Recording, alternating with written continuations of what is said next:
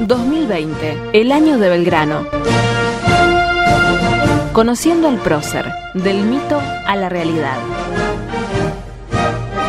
Manuel Belgrano es, primero que nada, un gran pensador. Terminó haciendo la bandera como un símbolo político que, en cierta forma, refleja todo lo que él pensaba. Para que te des una idea, él ya de muy joven viajó a España, estudió, empezó a interesarse mucho por las ideas nuevas, revolucionarias, Rousseau, Montesquieu, Voltaire, y cuando vuelve al Río de la Plata, empieza a defender ese tipo de ideas. Manuel José Joaquín del Corazón de Jesús Belgrano. Fue abogado, economista, periodista, político, diplomático y militar argentino. Eh, lo único que sé de Manuel Belgrano es que creó nuestra insignia patria y fue militar, político, diputado y periodista. Nada más. Manuel Belgrano creó la bandera de Argentina. Mucho nos enseñaron en la escuela sobre Belgrano, pero ¿qué sabemos realmente de él? Y estamos en comunicación telefónica con Manuel Belgrano. Él es el chosno nieto del prócer, a quien estamos recordando, y además es el presidente del Instituto Nacional Belgraniano. ¿Cómo le va, Manuel? Muchas gracias por estar con nosotros. No, al contrario, gracias a ustedes por poder estar con ustedes y con su audiencia.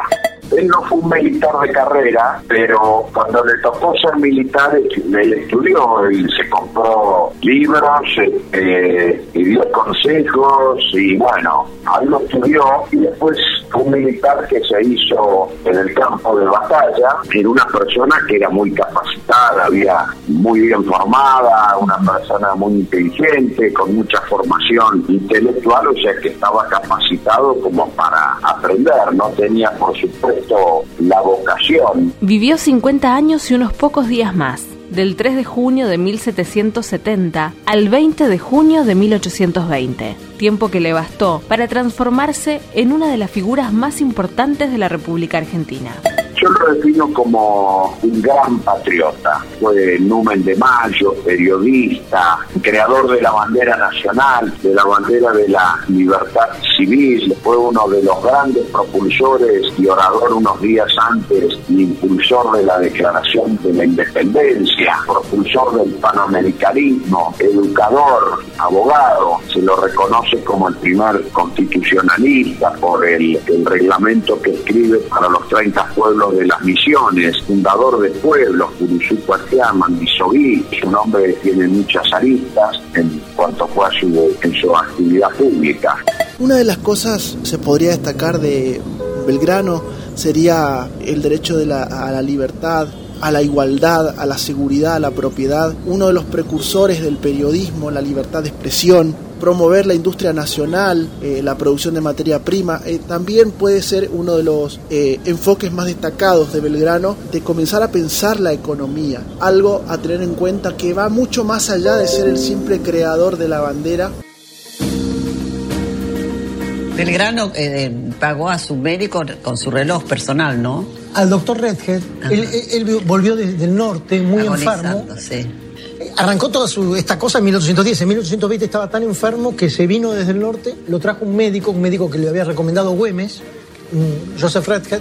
¿Qué, hizo? No tenía con qué pagarle y le dio su reloj ah, sí. y el, el, carruaje en el que habían viajado, se lo, se lo, se lo, era la única paga que podía darle. Cuando murió, no había no tenían la plata para hacerle una lápida. El mármol, sí, sí. Uno de los hermanos de, de Belgrano sacó el mármol de una cómoda que tenía y dijo, bueno, usemos este mármol para, para la lápida. Siempre tan humilde y tan eh, grande. ejemplo, mira vos. Inmenso. Es una persona que no tiene facha, o sea que realmente el ciudadano lo, lo quiere al general Belgrano. Realmente es una persona que tuvo las intenciones y no fue el hombre que solamente lo escribió lo que quería hacer, sino que también lo puso en práctica.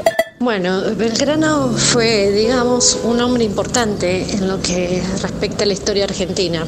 Tuvo mucha participación política en lo que fue la constitución del primer gobierno patrio.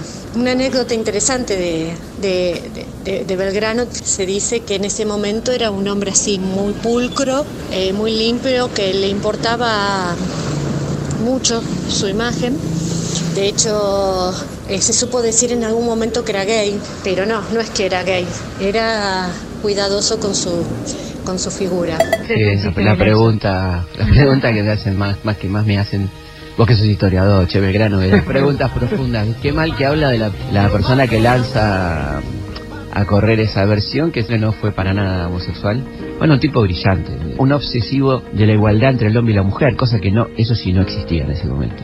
En mi caso personal, Belgrano es alguien a quien admiro particularmente. Alguien que teniendo una vida muy acomodada, educado en Europa, con un muy buen trabajo en el cabildo, abogado en aquel momento, con todo lo que significaba, deja todo eso y lo pierde todo, al punto tal de morir en la pobreza más absoluta, este, un personaje fundamental en nuestra historia, sin duda alguna se hace cargo, uno de los promotores de la Revolución de Mayo, una de las piezas fundamentales en los días decisivos, después cuando asume el rol de jefe de ejércitos expedicionarios, primero en la campaña del Paraguay, que baja y va a la banda oriental, después a la barranca del Paraná a fortificar con dos baterías, y ahí decide crear la bandera, ahí mismo parte para el norte, en el que provoca el éxodo Eugenio, el triunfador en Tucumán, y después se reafirma con la batalla de Salta, son las dos batallas que salvan a la Revolución de Mayo. Realmente es una persona que tuvo la responsabilidad y se hizo cargo de la revolución también.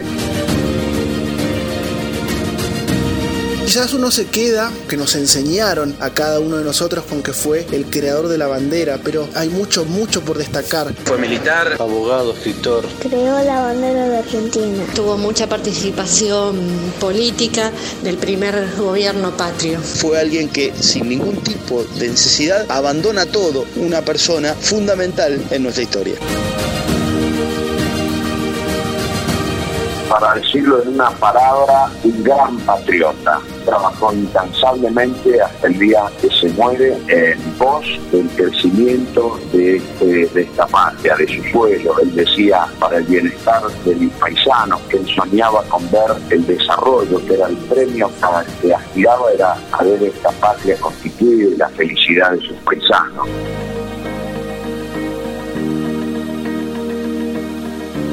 Manuel Belgrano, le agradecemos muchísimo este contacto con Radio Nacional Rosario. Bueno, yo les agradezco a ustedes. ¿eh?